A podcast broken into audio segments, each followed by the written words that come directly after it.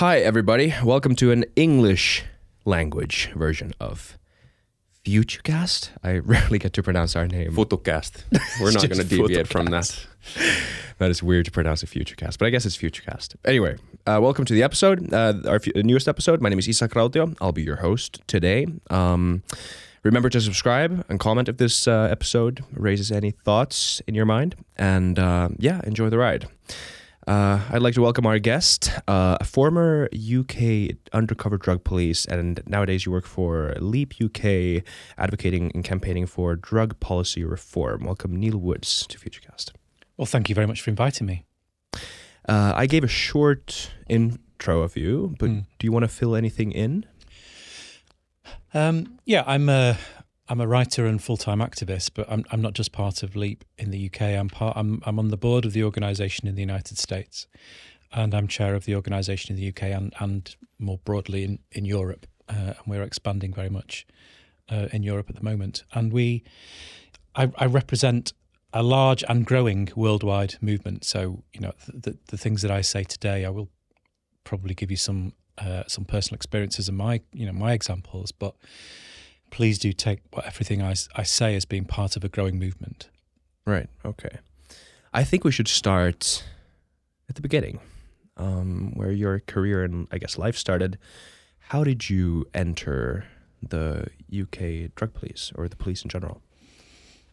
Oh well, I mean, I wasn't one of these kids who used to wear a plastic policeman's helmet or run around, you know, wanting to be a police officer. I had no idea I would end up in that direction. Um, I suppose it started for me by I went to university by mistake. Um, and why I was, I remember sitting in a lecture thinking, why on earth did I choose to study business studies? Because I found it so boring. So instead of being sensible and finding something else to study, I dropped out and I was going to go backpacking around Europe, and go on a bit of an adventure, uh, like some friends of mine. But then I saw an advertisement for the police. Couldn't make my mind up, uh, so I flipped a coin and it came up heads, and that's what took me into the to, to the police and you know the long journey which brings me to sit here before you today. Um, so I was literally flippant about that. It was you know it wasn't a, a lifelong ambition. And then of course when I got into the police, I found that I was actually terrible at it. Yep. Uh, I was 19. I was a very young 19. I found out. Um, and I, I was just wasn't wasn't very good at it. I found it really difficult. I found it really difficult to deal with conflict. Um, I'd always been brought up to believe that you could reason with anybody, um, but I, I quickly found out that a drunken football fan will still keep wanting to punch you in the face, no matter how much you want to reason with him. So I had some quick growing up to do, and I hated I hated being a uniform cop for the first two years or so. Uh, and in fact, I only I only stayed in for two years, for those two years because I want I was just just stubborn pride. I wanted to prove to myself I could get past that two year mark and be qualified.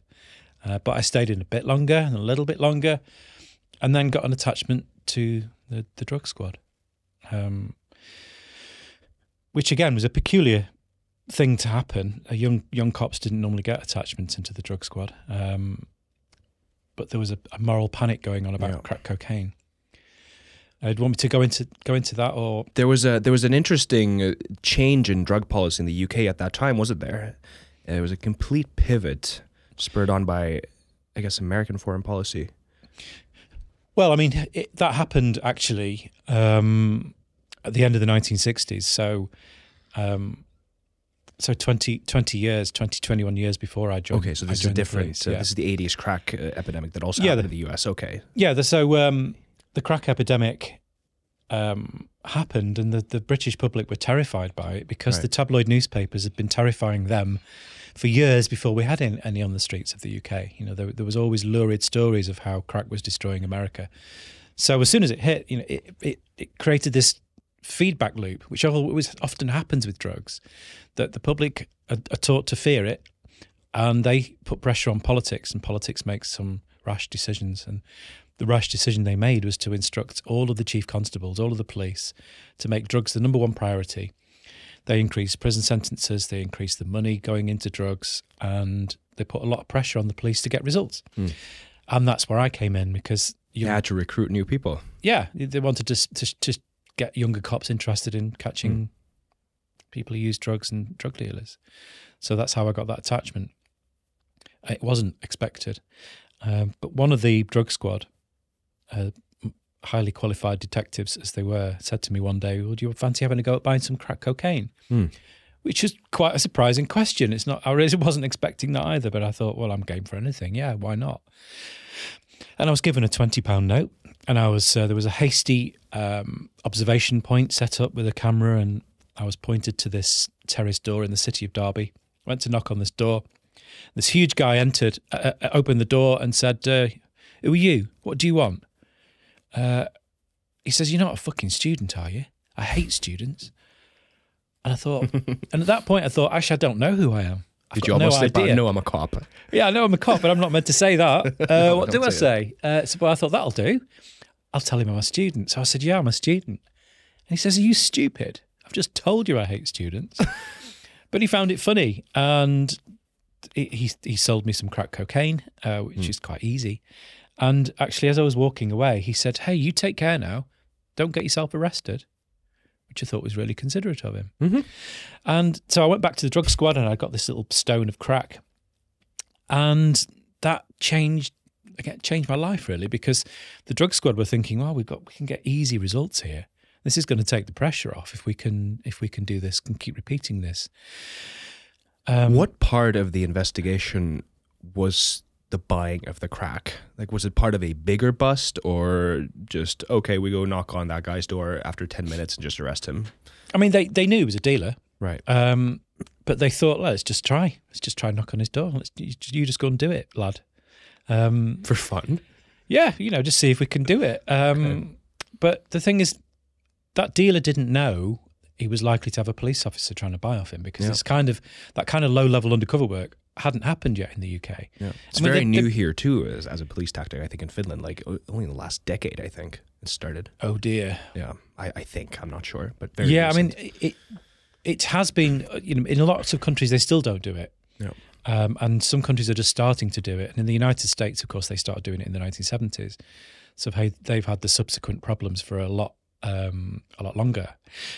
But this guy didn't know. Um, but of course, he went to prison, and he told all of his all of his companions in there. And quickly, very quickly, everyone knew that the police had a new tactic, which meant that the tactic got instantly more difficult, Mm. um, and the marketplace got instantly more violent. So my so I, I was enrolled into doing this regularly, um, and in no time at all, I was doing no less than a few weeks, and then eventually it was no less than six or seven months at a time, because you couldn't just knock on someone's door anymore. You had to get known in a community, and so this low level undercover work, this um, gathering of evidence by buying it, became much more sophisticated and, and actually became much closer to uh, the other higher forms of undercover work. Hmm. At what point did you sort of explicitly realize that you were doing undercover work? Uh, I guess the first buy is very very low level undercover work. It's it's not you. You don't have to have a legend. You don't have to have a backstory or a false identity. You just I mean I guess yes because you're a student, but that's it. Yeah. But at what point did it become more explicit? It developed very quickly. I, I, I realized I had to have um, answers to every question. I had to test people's, you know, people's suspicions of me, uh, tested me, and I had to be ready to be tested. So I had to quickly develop cover stories and start using fake documents and all, all sorts of things. Really, and did sort of develop the tradecraft as I went on.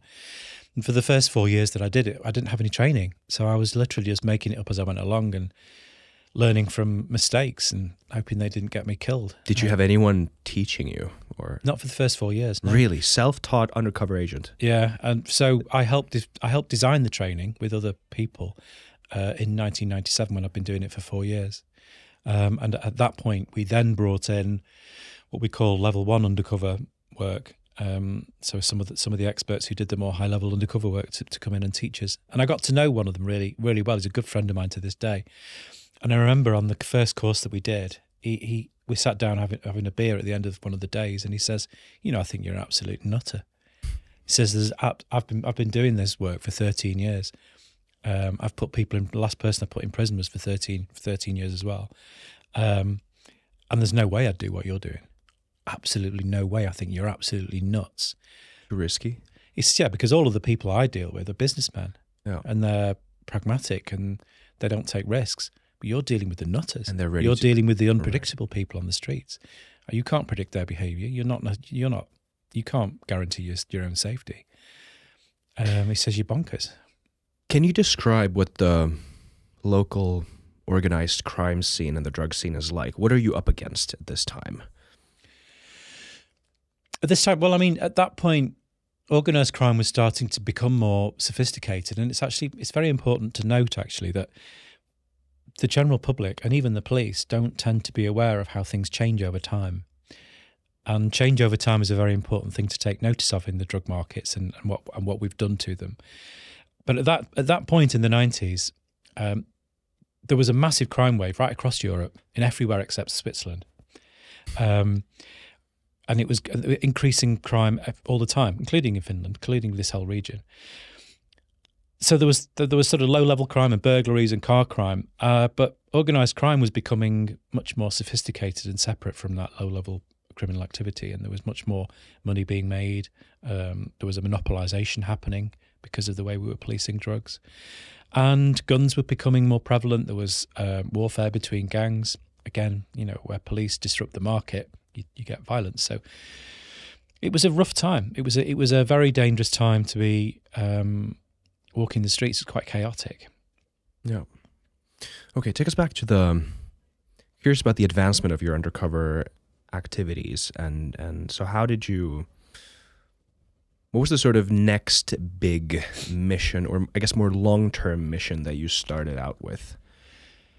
Oh God! I mean, I suppose the longest, the first really long term one was in the city of Leicester, um, and actually that's the first time I bought heroin from a child in the city How of? Leicester. Uh, he was sixteen at the time, um, which now in the UK, and this is a warning. It's I'm quite old. you, now in the, yeah now in the UK, and I'm and I am bringing you a warning from the United Kingdom. This is my warning to the people of Finland.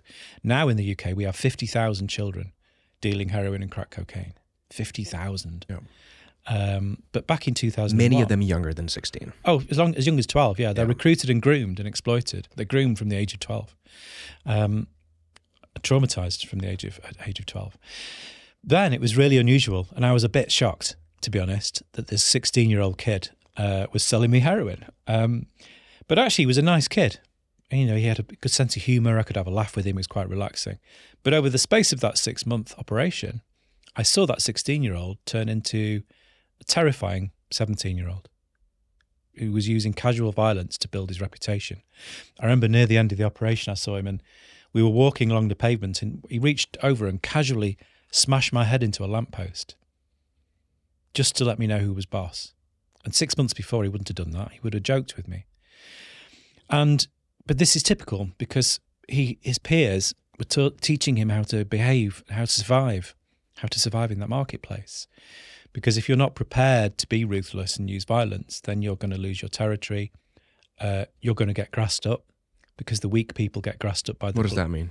um, informed upon by Right. an, a police informant, Snitched on. snitched on. Yeah, Yeah. and and people are being snitched on every day. It's the most important tactic the police use is the use of police informants. It's the biggest, most important tactic.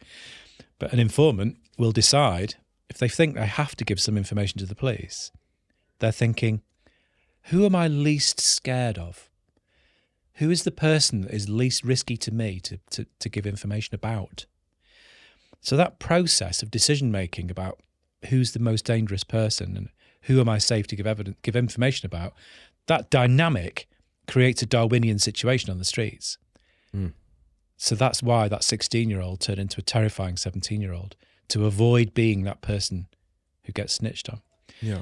And I- and and I saw that develop, and that's um, you know, this is this is quite clear that the current drug policy regime is is changing the personality of our of our young men. Yeah. Parents know this. They tell their children all the time, "Don't hang out with the wrong uh, type of people." Even though, even even if you tell them as a kid, like, "No, I'm not going to become like that. I'm not going to become like that," like they know. Everyone becomes a product of their environment, almost every Yeah. time. But still, we forget this somehow when we think about drug policy and how, how we moralize uh, a lot of the people involved. Yeah, absolutely, and that is well put. Actually, people do people do become a product of their environment, It's just we have to start being aware of what's created the environment, and it's not actually that complicated, not really. Um, so that was my first long term role, but there's all sorts of other things happened um, with that operation. It was the first time I realised I couldn't necessarily trust my colleagues. Things happened in that operation which which put me put me on edge. Um, your your police officer colleagues. my police officer colleagues, Yeah. yeah, yeah, and I should explain actually that that the systems that are put in place for that kind of un- undercover work. You might be. And shall I explain? Like the- yeah, please. So it- the whole thing developed from once the training started. Then the, then there was a specialist unit set up called the East Midlands Special Operations Unit (EMSU). So we were a regional organisation, and so I was I was an asset provided to the police force, the host police force. But before that host police force would allow to have me as an undercover operative, they would have to put certain things in place. So the team that would support me has to be completely separate from normal policing. They don't they're not based in a police station. They have to be based in a, an entirely new location. Hmm. Everyone working on the job is not allowed to speak to any cops, any other cops during they have to make up a story of where they've gone. They're not allowed to speak to anyone. So it's completely cocooned from normal policing. So you have uh, a, a tech officer, an intel officer, you have backup, you have the senior investigating officer, you have the, this tight knit team, and everyone has this defined role. The day before I get there, they they're all given a lawful order. Now, a lawful order is a big deal.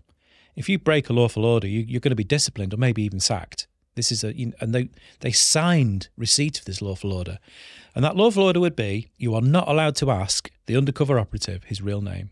You are not allowed to ask any personal questions of the undercover operative, like where he's from or anything. And that's to protect me Hmm. from corruption.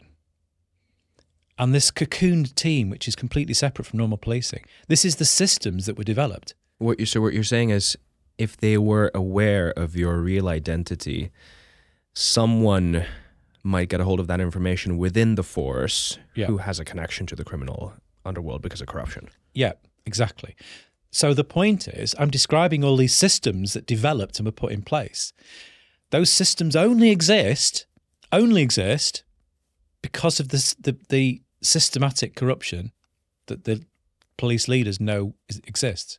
Otherwise, there would be no need for it. Mm. Quite simply. Why is why is that?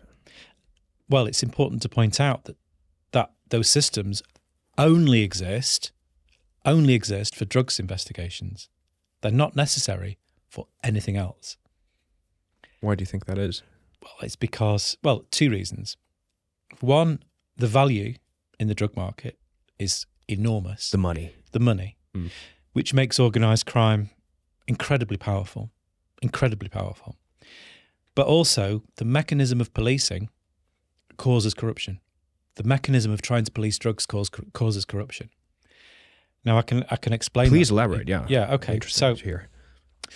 so, if the police, say in Helsinki, catch a, a dealer or a gang which controls uh, the supply of a commodity, particular commodity in half of the city, say methamphetamine, it, they have a real control over it. They catch them. They catch the gang. Everyone gets caught. The police celebrate. They put something in the newspapers, and you know they sh- they show off how much how many drugs they've they've found. Look at all these big pile of drugs. The gang or kingpin character or whoever who is most able and most likely to take advantage of that gap in the market is someone who controls the other half of the city. Hmm. Now, Who I'm- I'm- already has a starting capital, already has exactly, yeah, they yeah. already have the capital, they already have the the team, the logistics. Yeah. So they increase their market share. And actually, police informants, the snitchers, are often used by organised crime to get rid of the opposition.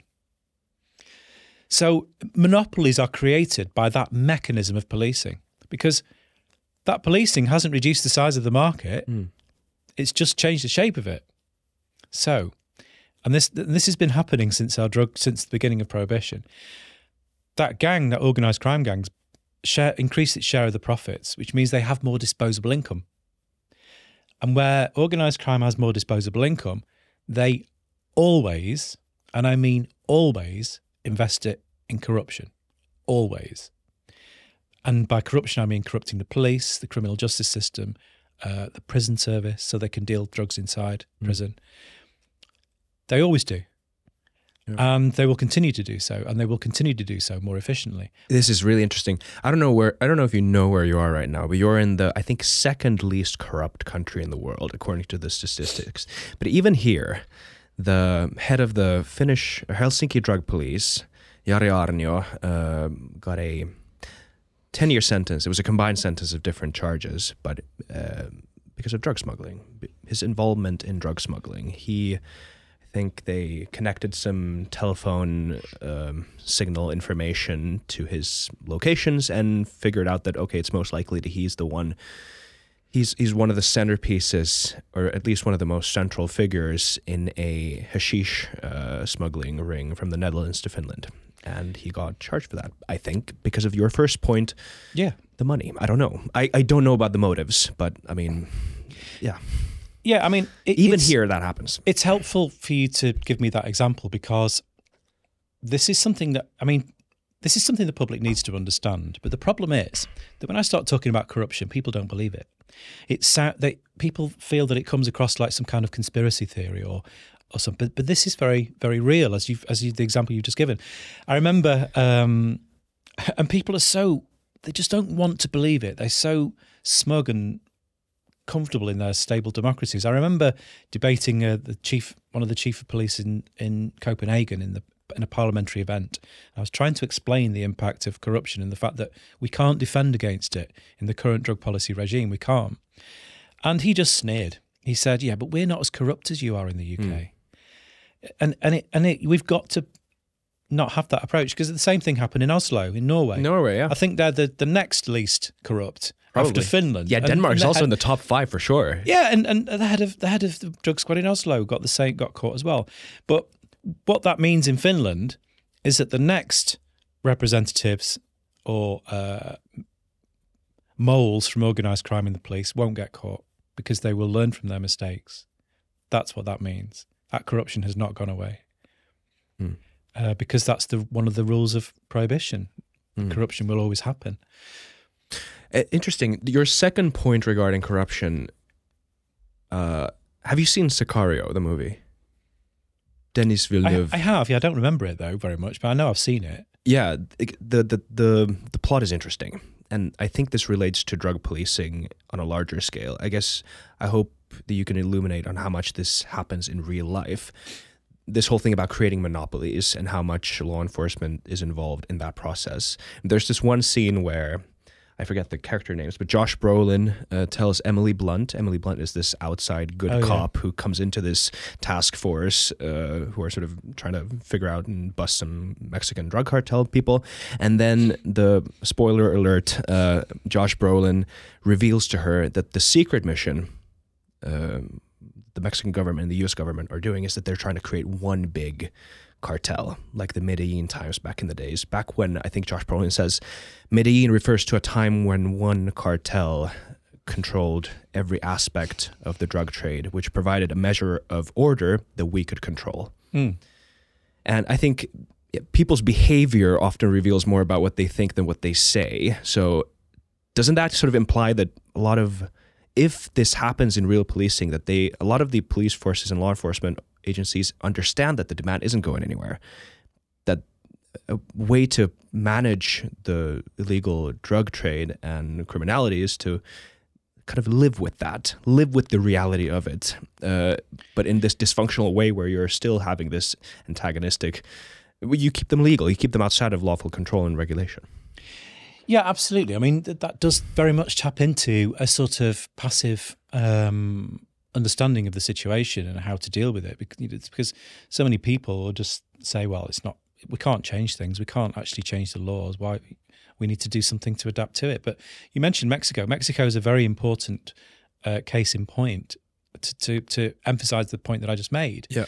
because there used to be twenty cartels in Mexico, and now there are three. Mm. And those three cartels have a bigger GDP than most West African countries. And we've created that power by having a war on drugs. Yeah. We've thinned out that competition and they, they have a greater share of the of the market. And that corrupting power has destroyed Mexico. It's destroyed their security completely. 30 years ago, if you committed a murder in Mexico, there'd be a 50% chance you'd get caught and put in jail. 10 years ago, it was 5%. Now it's less than 1%. If you commit a murder in Mexico, there's a less than 1% chance you'll get caught for it. And that's basic security in a democracy. It's just gone. It's gone. And we've done that by pursuing the war on drugs and creating these these super powerful monopolies. Yeah. And they and that the the transnational organized crime of which those cartels are are some of them are part of, that has corrupted entire countries, entire nations. So in the last ten years, we've had the beginnings of narco states. So in West Africa, you've got Guinea, Guinea-Bissau, Senegal. They're narco states. They're not run by legitimate government. They're run by transnational drugs or international drugs crim- criminals. It's the wrong people in charge, which means that we can't even fight the climate crisis without solving drug prohibition. Because the fastest deforestation that's going on in the world at the moment is in Guinea, where they had a military coup. And that military coup was just to make the army the biggest drug gang in town. They're not going to stop the deforestation, no matter how many pledges they sign. Because they're not sending anyone to the climate uh, conferences. Well, they, they don't care. It's not on their agenda. No. Their- agenda is is led by drug transnational organized crime, Right. who actually launder drug money through deforestation, through logging, and illegal mining. This problem is affecting the the climate. You know, it's affecting climate justice. Well, okay. Uh, oh man, I, I I was gonna I was gonna I wanted to go back to your undercover days, but you've opened up such a maybe we can put a pin on this Yeah, yeah. and talk about your undercover days a bit more, and then get to drug policy reform. Could you describe um, what are some of the most memorable missions and operations that you went on during your undercover uh, days? Some of the most sort of uh, defining ones. God, defining. Yeah. Okay. Um, well, I suppose I could tell you about the first time I thought I was going to die. First time. Sure. Yeah. Um, How many times have you thought that? I actually don't know. Okay. I, I don't know. Lost count. Because some of I think some of them are still uh, blotted out through um, CPTSD. Yeah. Uh, but the the first time, um, it's quite funny actually. Uh, I, I went to knock on this this uh, dealer's door in Stoke on Trent. Now, I'd been buying weights of heroin from this dealer, uh, not just ten bags, but decent weights of off, off him for, for a while, and I got to know him. I thought I, I thought I knew him fairly well. But he answered the door to me this day, and he put a samurai sword to my throat, and he looked at me and he said, "You, you you're fucking drug squad. You fucking DS. I know you are." you DS, man. And he's getting really angry and his face was red and this, he's shouting at me and this saliva's splashing into my face as he's getting angrier and angrier. And I'm thinking, I'm going to die. I can feel this cold steel I'm going to die. And then I heard this laughing from this woman and this woman popped her head out behind him and said, I thought he was, I thought he said he was going to be one then. I thought he was going to say he was. And she was laughing and then he started laughing. And I thought this is this is really strange, and, but then I realised they were joking. but They were winding me up. How long did that take? That the the holding the sword to your. It was. It seemed to go on forever. To be honest, it's certainly long enough for me to conclude I was about to die. Anyway, um, but anyway, I said, "I oh, took me to bother you, man. I just want like a, a wait." And anyway, um, he sold to me. He sold to me for it was in four bags. Um, and I think I think maybe he just wanted to try out his new sword. I'm not sure. Um, you know, it's just look what we're going to do with this. Um, but it is sort of typical of the sort of uh, chaotic behaviour which creates reputations, and these kind of unpredictable reputations is what protects people like that. Anyway, I was putting I put the four bags of heroin in my uh, in my cigarette packet as I'm walking away from this door, and I look up and there's a knife pointing into my groin. Sorry, into, pointing at my stomach. And I look up and there's this guy about trying to rob me. This is the same day. Same day. I just turn round, like a couple of meters away, four or five meters away from the house. I'd just bought the heroin, and someone's trying to rob me at knife point for the heroin I just bought. And I thought, no, no, I've just gone too, through too much for this heroin, and you're not having it. So I started to walk walk backwards, and then I just went really quick and I moved quicker than him. And I'll never forget what he said. He says, "No, no, just come back a minute." I'm thinking, uh, no, actually, no, I won't. and I ran behind this car, and it was a bit like, it, like you know, you, play chase as a kid, you know, r- shuffle one way and shuffle the other around this car, and he's trying to chase me with his knife. And then anyway, I sprinted away, and I was able to run mu- much faster than him. In fact, he didn't run very far at all, but but yeah, took about out of the frying pan and into the into the fire. Um, yeah, that was a quite. A Why didn't you, since you're an undercover cop, why didn't you give him your, your heroin? Um, Not to question your that horrible day, but Well, two reasons Yeah. really. Two reasons is what one thing I did very early on is I I com- I is you never you never show out, you never um, step out of your role ever, Hmm. and I f- from the way I felt is I, I would the behavior my behavior would be to protect that. Yeah. you know, and and um, I'd gone through a lot to get the money together for it, you know, um, and I wouldn't give it up so easily. same type of stubbornness maybe that kept you in the force. Yeah, yeah. I, I am stubborn even when, when things hurt. Yeah, definitely. Um, yeah, but that's just just I didn't even consider for a moment letting him have it. To be honest, just thought absolutely no way. I've just not after what I've been just been through for it. How much did you um, internalize your characters, your undercover legends? How much did they become a part of your identity? Well, I mean, it's important to say that when you're working undercover, you're not an actor. And I don't have the skills of an actor, and I wouldn't pretend to have. And when I was teaching other undercover cops, this is a very important point to make. Actors are highly skilled individuals who can play a completely different person on a stage for a couple of hours or in a scene for a film. We can't do that. We have to. We have different skills, and we have to be a different version of ourselves. And the closer you are to yourself, the Mm. easier it is. So I didn't really internalize any dramatic change in character like some method actor. You know, I didn't sort of like change um, my my basic personality or, or behavioral behavioral traits. It was more adapting to fit in, if that makes sense. Just quite you build on what you have. We we've had Yeah. um, another undercover Finnish undercover police officer here who was also infiltrating in drug gangs. I think in Spain uh, mostly. Um, not sure, but uh, I mean definitely in Spain. And he also said the same thing. The part of the legend building and the character building is is you build up on who you already are. There's Yeah. no point in trying to create a um, a completely different identity because then you run the risk of getting caught. Yeah, absolutely. Yeah. Yeah, You, you you don't unless you're an actor, you you don't have the skills for that anyway. Yeah. and that's important to, to know that. And actually, when I in, on courses, I used to fail people who thought they could act. Um, it's just not it's not what you need to be doing. So I didn't really internalize uh, anything particularly, um, and the, thankfully I had a good memory for legends and details and things, so I could stand the test of questioning, and I could remember the same things over a, a sort of a seven month operation. So it wasn't too too difficult really. Okay. Um, could you um, could you talk to me about the Burger Bar Boys? Yes, certainly. Um, hmm, by the, by the time I um, by the time I was about to do the operation for the Burger Bar Boys, I'd I'd actually given up undercover policing uh, because I was finding it just too emotionally stressful, just Hmm. too too upsetting. Um, but I got a call from from the detective sergeant planning the operations, and he said, "Woodsy, we need you to come back and do this operation because this gang are even worse than the last lot that you dealt with.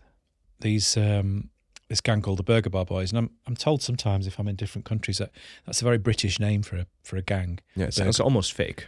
Yeah, almost fake. Yeah, the Burger Bar Boys, but yeah, it's de- it's definitely the name. Why? Where did that come from? Did they did it have anything to do with a burger bar? Yeah, there was a there was a burger bar on a place where they used to hang out in in um, South Birmingham, um, and it's where they used to hang out. And they they in, they had some infamous rivals called the Johnson Crew, um, Also very British. also very British. Yeah, yeah, absolutely. So it was explained to me that this gang was even worse than the last lot that I'd dealt with, um, and I was shown intelligence about their behaviour, and they were using they were gang raping people. They were using extreme sexual violence as part of their reputation building, and it was an example that, that I was becoming increasingly aware of. That with every passing year I was doing this work, the the sort of reputations and the profiles of people was getting more and more violent all of the time. They were doing the normal kind of gangster stuff like kidnappings and shootings and, and maimings. In fact, one of them was implicated in seven different murders in Birmingham, and he was uh, apparently the person who supplied two machine guns, which uh, in, which was used in the murder of very famous murder in the Midlands of uh, in, in the UK, two young women called Letisha Shakespeare and Charmaine Harris, which had happened just a few months before this operation. They tried to get other undercover cops close to them, and they'd not managed it. So by this point, I'd become sort of a troubleshooter. You know, I ended up getting put on the more di- the more difficult jobs, and so I was talked into it. I thought, well, I've got to have a go at catching these people. But I think looking back, I was already starting i was already traumatized. I was already starting to get the first signs of my ptsd i didn't realize that at the time. So i was already struggling when i went into this operation. Well how did you notice that if you don't mind me asking? Um, in retrospect looking back it, it, was everything was much more difficult i used to find it easy uh, but it was like i had to force myself out in the morning you know i had to force myself to go through the rituals of the uh, recording of my evidence with the camera equipment and all everything was just harder and I had to actually steel myself and push myself out to go out on, on the job. Um and, and yeah, I was just feeling more jaded. But I kept you know, but I kept going. So I went into I went into the town, Northampton, and I realised I would have to really work hard on a legend. So I looked for some really vulnerable people. And that's what I did. I would look for the most vulnerable people. And the reason for that is vulnerable people are the easiest to manipulate. Uh, and if that sounds ruthless, well, of course it's ruthless. That is the nature of that work. You know, if it's just started here in the last few years in Finland, be be very clear. This is ruthless work. So the vulnerable people, people who are using drugs problematically, really problematically, they tended to have the the connections and you know because they use more drugs. And it took me weeks to develop and manipulate this couple. Um, I went shoplifting with them, and which is great fun. Um, and you know, I, I, got to know all the traders in stolen property, the people who would buy bottles of spirits, the people who would buy baby clothes. There's always a market in baby clothes, you know, children's clothes because they grow up so fast. Yep. Um, so I'd, I'd find all these people who would buy it and develop that reputation. And so I was a believable person when I got that introduction. And when I got introduced I'll never forget being introduced to the gang because I got taken to this snooker club, which is where they were holding court at the time. And I got taken into the gents' toilets, quite a large space. And one of them came in, opened the cubicle, stood on the toilet, closed the door, and then looked over the top of the door and said, What's this? And the moment he said that, the door burst open and four hooded figures came in and they started walking around me, walking around me. And every so often, one of them would headbutt me. I presume it's a head anyway. On the side of the ear, it would really hurt. And then mm. another one would jo- jostle me, and another one would punch me in the ribs. It's a hard bone. Yeah, yeah, bone, yeah, yeah. And it, and it, it was just increasingly becoming more violent, and I was just thinking, I knew, I knew the reputation of these people. I just thought, I'm not going to get out of here in one piece. I'm not. At the moment I was thinking that, with him questioning me and questioning my mate as well, and he said, "Oh, all right then." What do you want? And I very politely said, I'll have one and one, please, meaning a point four of crack and a point four of heroin. So I gave him my 40 quid, took the, took the drugs, and then got, we exchanged phone numbers. So all that weeks of work, I was in with them then. I was actually dealing directly to them rather than their runners and lesser people that I had been dealing with. So I spent the next few months gathering evidence of conspiracy against the whole um, the whole gang. And whenever I was in their company, I always felt in threat of immediate violence. Always, it, it, much more so than than than other gangs. I remember actually months into it, I'd started started wearing a camera because you don't wear a camera early on because there's an increased risk of you being searched. So once you think that you're comfortable with someone, you can start gathering sort of visual evidence, that kind of thing. And um, I just remember one day them looking at me, and I'm thinking, I don't like the way they've looked at me today. I don't like this. And so the next morning, just before the briefing, I was thinking, shall I put the camera on? I'm thinking, nah, I'm not doing it today. I'm not wearing it today. Good decision because when I went out to meet them, there wasn't just one or two of them, there was four of them. And I was put in these, in, I think it was a van, uh, this sliding door off vehicle anyway. And um, I was taken not far to this um, wooded area near to like a park in the centre of Northampton. It's called the Racecourse. Not entirely sure exactly where, but it was near that racecourse. Um, and they said, right, strip. You're 5 0, man. You're fucking 5 0. You're heat. And 5 0 is like a slang term. It comes from it comes from Hawaii 5 0. And I remember looking at it Yeah. and thinking, you're not old enough to have seen Hawaii 5 0. Get the. That's my that was what I was thinking. And I you think know, for, uh, I don't know when this was, but we know it from GTA. I think right? Oh, or movies. oh, it's just right. become a Right. yeah. Okay. Yeah. Maybe. Oh no, I didn't know that. I think so. I don't I'm know not- if it's I GTA. know- It's a game person. So maybe that's where they got it from. maybe. Yeah. Anyway, they said you're 5 0, man. You're heat, you're stripping, you're wearing a wire. And I'm thinking, I'm not doing that. And then one of them lifted up a t shirt and showed me a gun tucked into the top of his tracksuit bottoms. Now, the weirdest things go through your head or go through my head at times of extreme adrenaline because I remember looking at that gun thinking, how are those tracksuit bottoms holding that gun up? That was what, was what went through my head. But, you know, I'm thinking, yeah, I'm going to have to do as I'm told here. And yeah, it was humiliating. It was absolutely horrible. And I don't really know if they actually did think I was a cop or really that. I think maybe they just wanted to humiliate me, make make it quite clear who was boss. You know, it was time to do that with me, um, and it yeah. So that was a most unpleasant experience. But you know, as a as I was walking away, ah, it's- after they'd sold to me, I was walking away. The correct procedural thing to, to, for me to do as a cop would be to go straight back and report what had happened. I didn't do that because we hadn't finished gathering the evidence, and I knew that the boss of the operation would, would follow procedure and send it upstairs straight away, and the job would end there and then. Yeah. And that that gun would have been stashed straight away after that. They're not going to have been walking around with that all day. That'll be gone. So we wouldn't recover it anyway, and we would not gather sufficient evidence against them. So I'm thinking, I've got no option here. I've, I'm not reporting that. I'm not writing that up because we won't catch them. So, um, you know, and I'd learnt that reality several years before. Um, so I had to carry on, and I did an evidence drop, and then I'd bought some. I bought something else later on that day, and and just and just carried on. But um, at the end of seven months, uh, we did have enough evidence against them all. Um, and actually, it was an extraordinary amount of evidence. We got cons- evidence of conspiracy against the six main gangsters, the main six main targets, but other, but also 90 other people involved. 90 sex workers, runners, people who were stashing for them, all these people who they'd really exploited and brutalized into being part of their gang, but it was one gang. And I There was knew, like a hiring process. They were manipulated into. Oh yeah, absolutely. Yeah, Yeah, yeah, yeah. But I got evidence, evidence against the lot. So from my point of view, this is fantastic. I thought we're going to catch everybody. Hmm. This is going to be amazing hmm. because there's no one else to meet. I've caught everyone, everyone. So there was hundreds of cops brought in from surrounding police forces. Hundreds. It's a massive operation.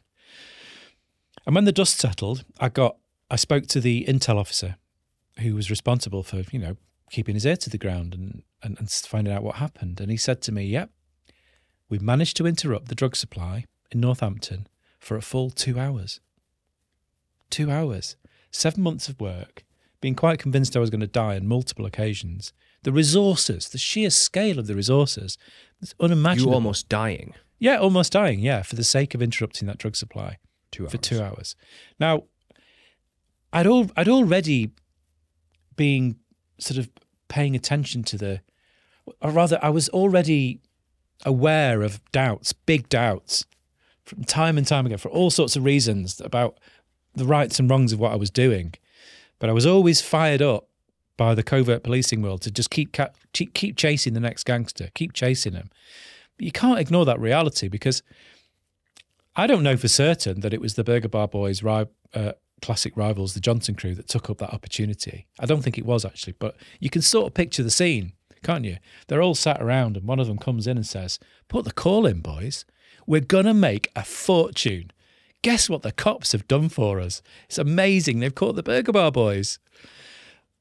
And that's what you do every time. You make someone's day, you make someone celebrate. Someone else is going to make loads of money from that. And there's a, there's a word that British police and Canadian police, I don't know if they do it here, if there's an equivalent translation, but there's a, a word that the British police use when they have a successful operation like this. Uh, and they say we we have successfully disrupted organised crime. Yeah. We have a duty to disrupt organised crime, and they say that without any irony at all. That word disrupt actually comes from from as far as I can gather has its origins in a military tactic to uh, deal with an insurgency. You disrupt the activities of an insurgency. To to that's how you, that's strategically what you do. And police are treating the drug dealing market as an insurgency. But they're not insurgents, they're not terrorists, they're just people within a business structure. Hmm. So if you use that word, disrupt, in a business academic sense, it means something very different Yes. and more appropriate. Because any business academic will tell you that if you want to create market growth, you disrupt that market. You disrupt a market to create opportunity. Yeah. And this is what the police are doing every single time they have a successful drugs operation. You've They are- essentially bankrupted competition. yeah, but you, you create opportunity, you create growth. You, you, you quite often increase consumption because where people people either compete with violence or they'll compete with with price drops, with a price war. So pre, price the price will go down after a big bust. Yeah. And this is um so you kind of uh mentioned what I wanted to go into, which is your I guess what has what has led you to where you're now, uh, campaigning for drug policy reform. Um, what were, apart from this, what were some of the other sort of defining moments and insights and realizations that made you realize that this isn't productive? Yeah, well, I mean, I suppose there's there's quite a lot, but I suppose the most important one, and we've covered a lot of this already, uh, is um, the operation in Nottinghamshire. Now, in Nottingham, there was a lot of pressure on me to find out information about the certain gangs because there was warfare going on between this gang called the Bestwood Cartel, run by Colin Gunn, and just about everybody else. And there were shootings happening all the time. It was in the national press and even the national news uh, at the time. Nowadays, people have become numb to it and it doesn't even reach the newspapers. But then it was a big deal back in about 2003. So I managed to get introduced to um, this particular lieutenant of this of this gangster, and I remember when I was when I was introduced to him, I went to meet him, and he turned up in a car with his son, with twelve year old son. Are we, we're okay for time Yeah, we're okay. Just checking. um, with his 12 year old son. And his 12 year old son was wearing the same tracksuit, the same trainers, the same shaved head, the same gold necklace. He was like a mini me. And this gangster had obviously brought his son along to teach him the ropes, and he was showing off a bit to his son. So he opened the car door and he put a knife into my groin, which is unsettling. Yeah. Uh, really unsettling. Never had that happen to me, but I No, can imagine. You don't.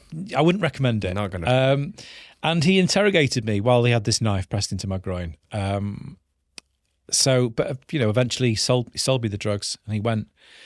So that was a that was a stressful day, and then I had a morning early morning start the next morning, and we had a briefing. But two of my team had gone off sick, so there was two new cops brought in that I'd not met before. I didn't like that to start with. I didn't like. I didn't want my team shaken up. That's unsettling. Met the first one, shook his hand. I had no problem with him. The second one, I shook his hand and the hairs just stuck up on the back of my neck. There was something completely wrong about this guy, instinctively. Now, when you've been working undercover for four and a half months at that point, you know your senses are really fine tuned. You're very, very hypersensitive to nuances of body language. And I knew this guy wasn't right. I knew it.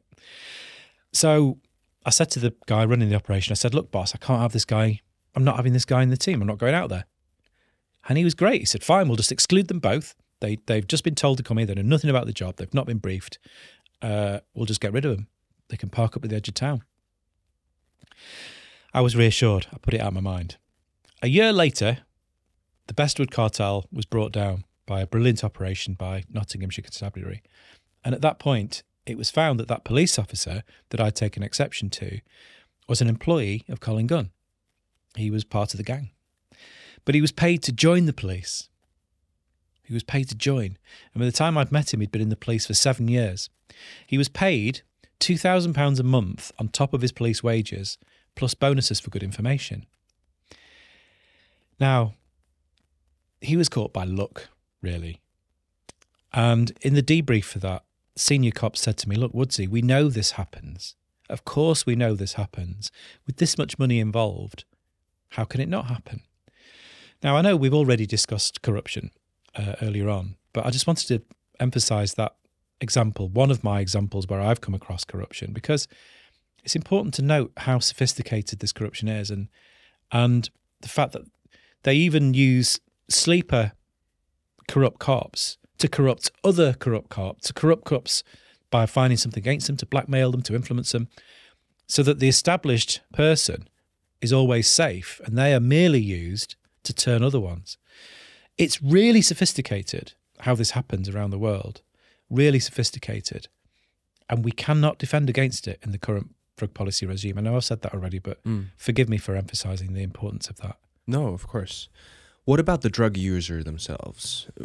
They they are the essentially the people who are financing the entire market. That's where the demand comes from. That's where that's the that's the entire that's where the money comes from, basically. Yeah, of course, yes. How do you think? Uh, how's your perspective changed? Obviously, it's the the drug user isn't one type of archetype. There's many types of different people who do drugs and different types of drugs for different reasons. But what what mis- misconceptions uh, did you have, or do people have, and, and how have they changed during your career? Yeah, well, it's, my my view has changed drastically, drastically from the young man, from the prejudiced young man I was, uh, to to to the person I am now. And I'm very glad that you made the point that people use all sorts of different drugs in different ways, and actually, ninety percent of drug use is non-problematic at all. Uh, and the ten percent that is problematic, it's a sliding scale. People need some people need more help than others. So this view that all drug use is problematic is is is a nonsense and it's very problematic propaganda. But the view I had was that if particularly of heroin and crack, if someone had a problem with it, then it, they were stupid enough to have tried it. It's their fault. It's a Uh, moral failing. yeah, and it, yeah, and and they didn't have the the the willpower to get out of it. That's their fault. And, You know, I was just so judgmental. But then I got to know people who were using heroin or crack problematically, and you know, I spent a long time getting to know these people, so I learned how to fit in. I I I learned to weaponize empathy, um, you know, to to to find out about them, but use it to manipulate them. But I was I was learning, and I realized that every single person, every single person who was using drugs problematically was self-medicating for emotional pain, for emotional trauma, and almost all of it was through childhood either neglect or sexual abuse or physical abuse. Like like someone said to me, yeah, my dad used to hit me, but only when I deserved it. He was using heroin problematically. Uh, a young woman called Uma said to me, "Yeah, I can stop using heroin, and I do every few weeks uh, to bring the tolerance down to make it cheaper for me." But the trouble is, once I've stopped heroin for a couple of weeks, I become suicidal because I remember the feeling of my uncle's fingernails when he used to sexually abuse me as a little girl. So for her and many people like like her, like her, it's a pragmatic decision to stay on heroin because it's a very, very effective painkiller of emotional pain. Right. It's a dysfunctional yet effective behavioral pattern. Yeah, absolutely. Most Yeah. drug use is rational, even when it appears not not. Yeah. At least it's not random. And this is where people, I think, mistake. Irrational behavior is not random behavior. Exactly, exactly. And we have this ridiculous dialogue. I, mean, I used to believe it. I mean, I, I remember Nancy Reagan, the, the wife of the former president, on TV saying, one smoke of crack cocaine and you're addicted for life. No, no, you're not. I mean, I believed it as a young man, but it's utter nonsense. You have to, there's a reason if someone is addicted to something, a reason. I mean, if you see, you see someone struggling with heroin or crack or methamphetamine, you should be saying, what happened to you? What happened to you? And how can we help you? Not judge them for for their behaviour and criminalise them. Now, obviously, I've, I, I realise this now, but I've been on a long journey, um, and and I've had to critique my own thinking. But I would just ask everyone else there critique your own thinking as well. This, the evidence is very clear The evidence supports my view here. Academic evidence supports my, what I'm saying. It's not just my observation. That's what I was going to ask because if I'm a policymaker or a voter and I'm listening to this skeptically, I I might be sympathetic to your anecdotes, and and I might be trying to find ways, even very well reasoned ways, to sort of poke holes and be like, not everyone who's abused is using heroin, and there are ways in which you can get physically addicted to drugs, even if you're not traumatized. There are mechanisms within the substances. All of this is true, but how does the larger pool of evidence? Um, what what kind of a drug policy reform do you think that that the, the larger scale evidence, the academic evidence supports? Well, there's a wealth of evidence. There's there are t- there are 20 academic studies that I'm aware of uh, that that come up with the same figures in relation to specifically heroin. That two thirds of problematic heroin users are self-medicating for childhood trauma, and that childhood trauma includes sexual and physical abuse and neglect. Those studies, 20 studies, mm. um, and they come up with the same figures. And the fact that it's the same figures is quite fascinating. The the other third of them Many of them are uh, self medicating for undiagnosed mental health conditions. They're struggling to deal with undiagnosed neurodiversity or, or other adult caused trauma that they're self medicating for. And yes, there is a chemical relationship with opioids in the fact that you can have a withdrawal, but that is not what is causing the addiction. And the evidence is very clear on that, that there is an extraordinary wealth of evidence to support that. But there's also we shouldn't just look at the academic evidence. We should look at history. We should look at how things have changed. And the UK is a perfect example of where we should look at change because there used to be two schools of thought internationally. There was the American model of drug control and the British system. And the British system, capital B, capital S. And they were opposing worldviews. Uh, the British system meant that if you developed a, a problem with drugs, you went to a doctor and you got help. That was the foundation principle of the British system. And it, what, what that meant for heroin or cocaine, that if you became addicted to them, you would be given a clean supply of those drugs. You would be given that drug supplied by a doctor. And that meant we didn't have a heroin problem. We didn't have it because organised crime wasn't involved. There wasn't any incentive to find vulnerable people and sell them heroin. There's no incentive because doctors were controlling it. What about the what about the what someone might say actually what someone did say when I asked for questions uh, to this episode is like, how did that affect the crime associated with drug use? A lot of people finance their drug use by doing other types of crimes, and and they, they usually say that, well, how would legalization affect this? What would you say to that? Well, I mean that's a broad question because I'm specifically talking about heroin here, which is a yeah. which is a particular problematic uh, drug for crime. It's very different to regulating cannabis, of course. But mm, sure. since in terms of heroin, well, there was no crime associated with the drug at all, at all under the British system. Because why would there be? It was provided free from a doctor. So there's no crime, no need to commit crime for it. And if you're it's provided by a doctor, you've not got this daily fight to try and find money for it. So you've got space in your life for other things. You have a chance at healing. And people did heal. You didn't get a job, maybe. Yeah, well, the people were functioning at the yeah. end of the 1960s when the British system was finally shut down by the by the um, imperial might of uh, of American international policy, um, and it was shut down because we owed the United States so much money after World War II, which gave, which made them a true superpower, and they told us what to do. So when the British system was shut down, there was one thousand and forty six heroin consumers in the UK. One thousand and forty six. The number was falling. In less than fifteen years, from the moment that market was handed to organised crime, we had 300,000. 300,000 very clear cause and effect mm. because it's up to, it's in the interest of organized crime to find those vulnerable people. It's in the interest of organized crime to put pressure on user dealers to find more customers. And emotionally pain people in emotional pain will will find that comfort. So it's a cause and effect. That's we've created this number. monster. Yeah, it is. It is, and that's a piece of history. Now we had a, a slight um, revisited the British system just in the in Merseyside near Liverpool between 1982 and 1994. One doctor was doing it, and all of his patients, his sex workers, stopped doing sex work. His his people got people got jobs because they were having regular prescriptions and they didn't need to commit crime. They were all well. No one died at all for those 12 years. But then the doctor doing it did a 60 minutes documentary in the States because he wanted to evangelize about this. He wanted to explain the good news that we can save lives the American government then got in touch with the British government and said, What are you doing in your country? and shut it down.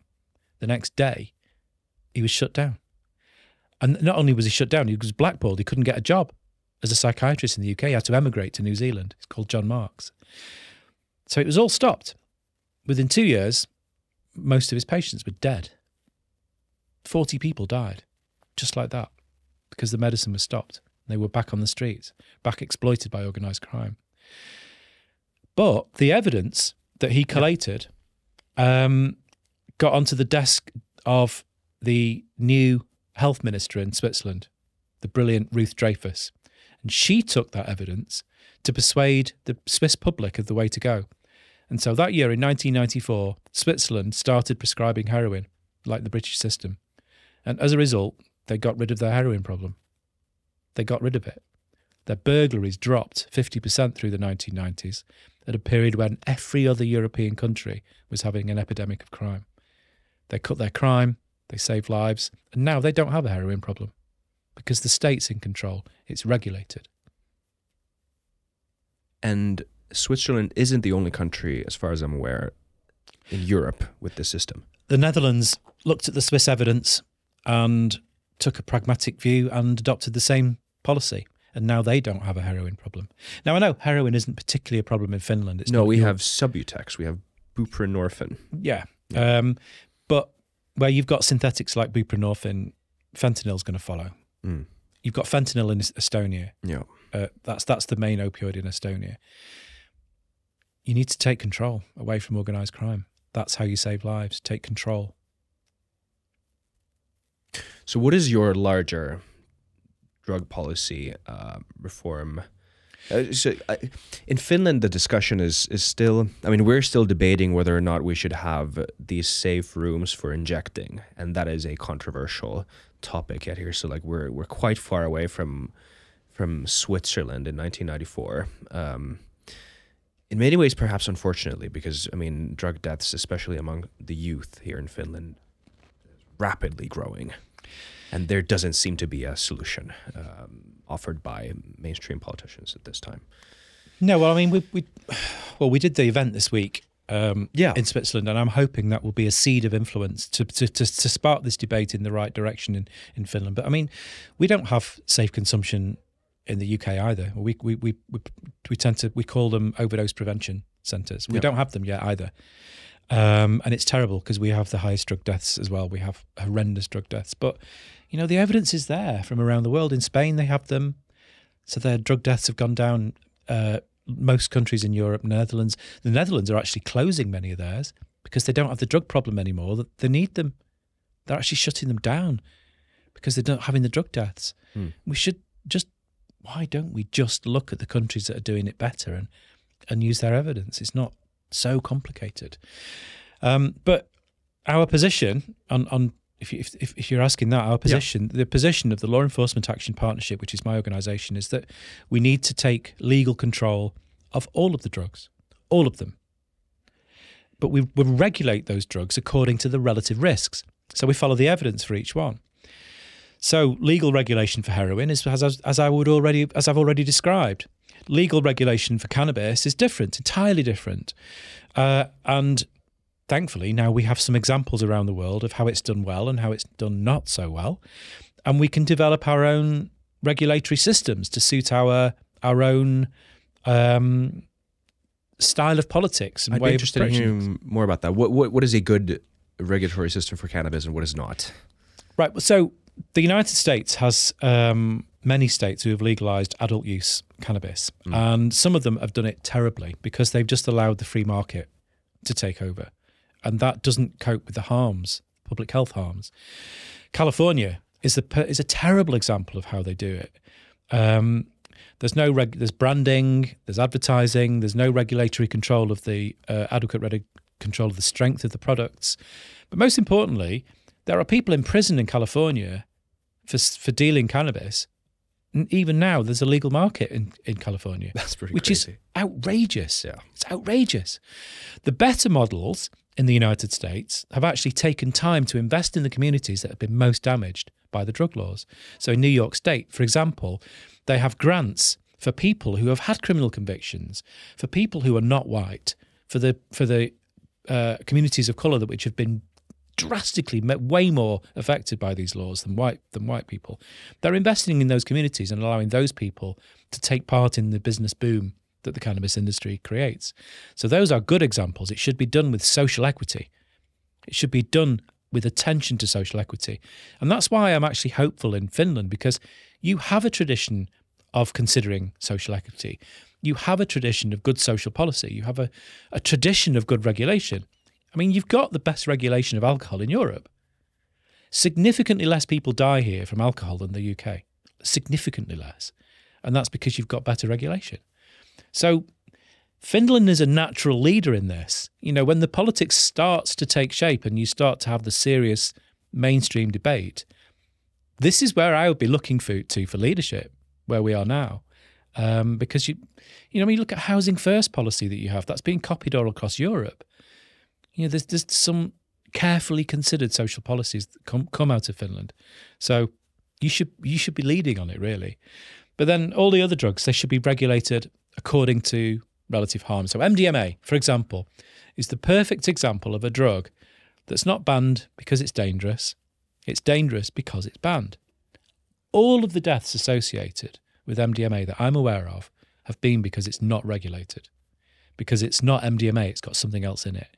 Or because it's a tablet that's four or five t- times too strong. Or it's an underage person who's been able to get it because drug dealers in the illicit market, they don't ask for photo ID. They don't care how old you are. And we know now, we have evidence from the United States, from the legal cannabis markets, that we know legal regulation protects children better than prohibition because the underage consumption of cannabis in those countries has gone down. Mm. And drug policy, if, if it should be about anything, no, nothing else, it should be about child protection. And, and that's why it needs to become a mainstream political topic. Because a lot of people have at least an intuition that if you free up or if you legalize substances, that the I mean the usage rates would go up. What do you think about that? Well, that, that's not necessarily true, and, and it's different different for depending on the drug. And for heroin, we know it goes down. We yeah. know once you take control of the opioid market, consumption goes down. We know that. Yeah, on the record, if heroin is ever legal, I'm, I don't think I'm trying heroin. Well, no, no, but but that's the case. But you wouldn't be able. It would be too difficult as a regulation system for you. You wouldn't be able to casually right. try it because there's no there's no gangsters peddling it to you. Right. Exactly. Because once you take control, you've you've got a grip of who the who the who the customer base is and how to look after them. And if you look after them, the the overall numbers will go down over time. We know that from Switzerland and the British system, whatever. For the, for the other drugs, you know, you have to you have to think about the numbers. And politicians will say it's important how many people we have to reduce the number of the people using drugs. No, we don't. We need to reduce the number of people dying from drugs. Abusing. Well, we just need to. I mean, what we need to give harm reduction advice. Right. We need we need to teach people how to use things more safely. We need to teach them um, the, the things that's going to hurt, hurt them. You know, right? Like with alcohol, it's easier because there's no moral stigma about it. I mean, if every single adult Finn had a glass of wine every evening, is that worse than ten thousand people dying from alcohol every year in, in Finland? Like these two worlds, there's absolute there's on an absolute scale, there's more alcohol users in, in yeah. world number one but I would still, I think, I don't think people would disagree. The world number two is much worse, where people are dying of alcohol. Yeah, exactly. And we have that situation now. People are dying for goodness' sake. Yeah. We, there are evidence-based ways to prevent people dying and or becoming more harmed. But I mean, I would make the point that anyone who wants a, any drug they want can get it. Mm. That's important to note. So why would it? Why would the market increase? But even if, right? I mean, there are huge numbers of people using MDMA already. Even if um, because of a growing interest in electronic music, the dance music culture, even if legal MDMA meant there was an increased number of people using it, I don't care. I really don't. Because there wouldn't be anyone dying from it. And do I care if someone takes MDMA and goes dance, dancing to some repetitive beats? Do I really care? Is that something to form a moral judgment on? I don't think it is, really. Um, but I don't think use would particularly go up. But increased use without harm is not a problem. So we need to readdress what metrics we use. We can save lives. What else do we need to say? We can save lives, and there's evidence ways to, to do that. Yeah. It is really weird when you bring up alcohol as a as a parallel example using these same metaphors and how if you switch that to another substance the logic completely gets flipped around and people seem to sort of lose their minds and not realize that the same logic applies to basically every single substance doesn't it Exactly, exactly. And actually, imp- alcohol is important because there is also very good evidence that alcohol is by a long way the most dangerous of all the drugs we're talking about. Much more dangerous, much more toxic, more dangerous to the individual, more dangerous to society, more dangerous to family cohesion. Um, it's a big driver behind domestic violence. You can't say that about the other drugs. It's a very, very dangerous and toxic drug. Um, and we are, and in Finland, you are right to regulate it as strictly as you do. Um, and the evidence for that was published in the Lancet uh, Medical Journal in 2007, or is it 2010, by Professor David Nutt and others. And it's a very, very comprehensive, detailed study Yeah. of comparative harms. We've talked about that study here i think on this podcast i'm gonna go drink today actually and i'm gonna have more than a few and it's crazy that i don't get moralized for that in the same way it's pretty insane Yeah, it is. It is because um, your behaviour on alcohol is more likely. Now, I, I, I suspect you're a very composed and sociable, smiley drinker, but uh, the average person, your behaviour is far more likely to become objectionable on alcohol than any other drug. And people demonise cocaine, saying it changes behaviour. Nah, not not like alcohol. And actually, most people where po- where people have a behavioural problem with cocaine, it's because they're mixing it with alcohol, which is a really bad idea. Um, but of course, we don't we don't get that harm reduction advice out there. But we would be having that harm reduction advice out there if it was a controlled commodity. any thoughts samuel Many thoughts. many thoughts Uh, no, I'm just I'm listening and uh, um, and we're we're- making a good argument here for let's say what good would legalization do, especially when you regulate it and so forth. And I'm thinking on the other side of like there there seems to be a lot of people who oppose still. Yeah. Uh, even though hearing good arguments, okay, or we could save lives. Um, I'm trying to take a step into, let's say, someone who opposes these Yeah. ideas into their shoes. What would you say? Why would someone want to oppose these kind of thoughts? Because right now I'm getting an idea that someone who oppo- would oppose maybe buys into this maybe some uh, some kind of an ideological idea that drugs are just bad and that's it like th- with the war on drugs um, that seemed to be the main idea that we just you know they're bad and we need to fight against them and so forth what kind of what could i expect from someone else's mind who would oppose to what, what would the arguments be for against these ideas can i can i phrase your question uh, yes please Th- This is condescending, but can I phrase your question in a way? What is Oh. the best argument uh, against your case that you, you have? Well, I mean, there, there is no evidence-based argument. Uh, Okay. I, I mean, I will I will answer the question. Sure. I will answer the No, question. I'll, it's I'll just yeah. We could have arguments, but it's more like what what is someone thinking when they still want to fight against against yeah, this yeah, yeah. evidence? So, so there's a few things going on there. I mean, those people who will never change their minds, who have a sort of dogmatic, near religious belief system, belief in the system as it is, they are coming from a position of moral judgment, and that drugs are wrong.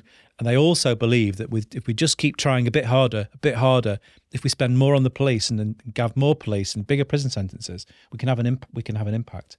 So it's a belief system, but every part, every single part of that belief is counted by the evidence. So we have various reports, including one commissioned by the U- UK government in 2014 called the Comparators Report, which actually shows because it studied drug policy in every country around the world. And that report concluded that no matter the level of punitive action from the state, including the death penalty or life imprisonment, doesn't have any impact on drug consumption at all. The evidence is there. And the UK government tried not to publish it, but it was leaked. Um, so the evidence contradicts that that belief system, but it's a belief system, and that's difficult. It's really difficult to get people to change on because it's like trying to tell someone that their their belief in God is wrong, or you know. But having said that, those people who are immovable and dogmatic, they're still the minority because actually the majority of politicians. I mean, I'm an I have an old fashioned old fashioned view of politicians. that I, I, I admire them to take on what they do. And most of them will sway and change if they believe that the evidence is there and if they believe public opinion is with them. Now, you could be cynical about that, that they only go where public opinion goes, but that's democracy.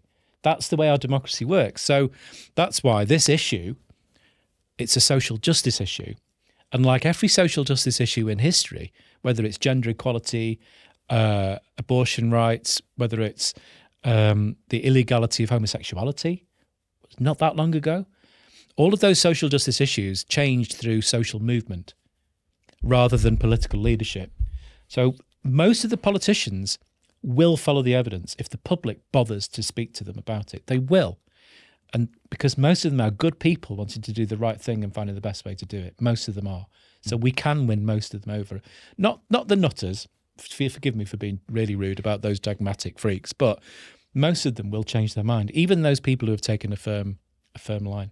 Yeah, there's a there's this disgusting and vile sense in a lot of people uh, who sort of fetishize these type of sort of Duterte regimes, like in the Philippines, where Yeah. where drug dealing and even usage sometimes is treated with like street executions and this sort of revenge porn attitude towards drug policy, which is I don't know where that comes from. It's not a healthy place. No, no, absolutely. Um, but you've you've got an, a form of extremism much closer to home here in Finland, and this is important for this region because you could go in two different directions at this point. You could go on the pragmatic, health-based approach to save lives, following the evidence, or you could go like Sweden. Yeah. And Sweden is beyond crazy on this topic.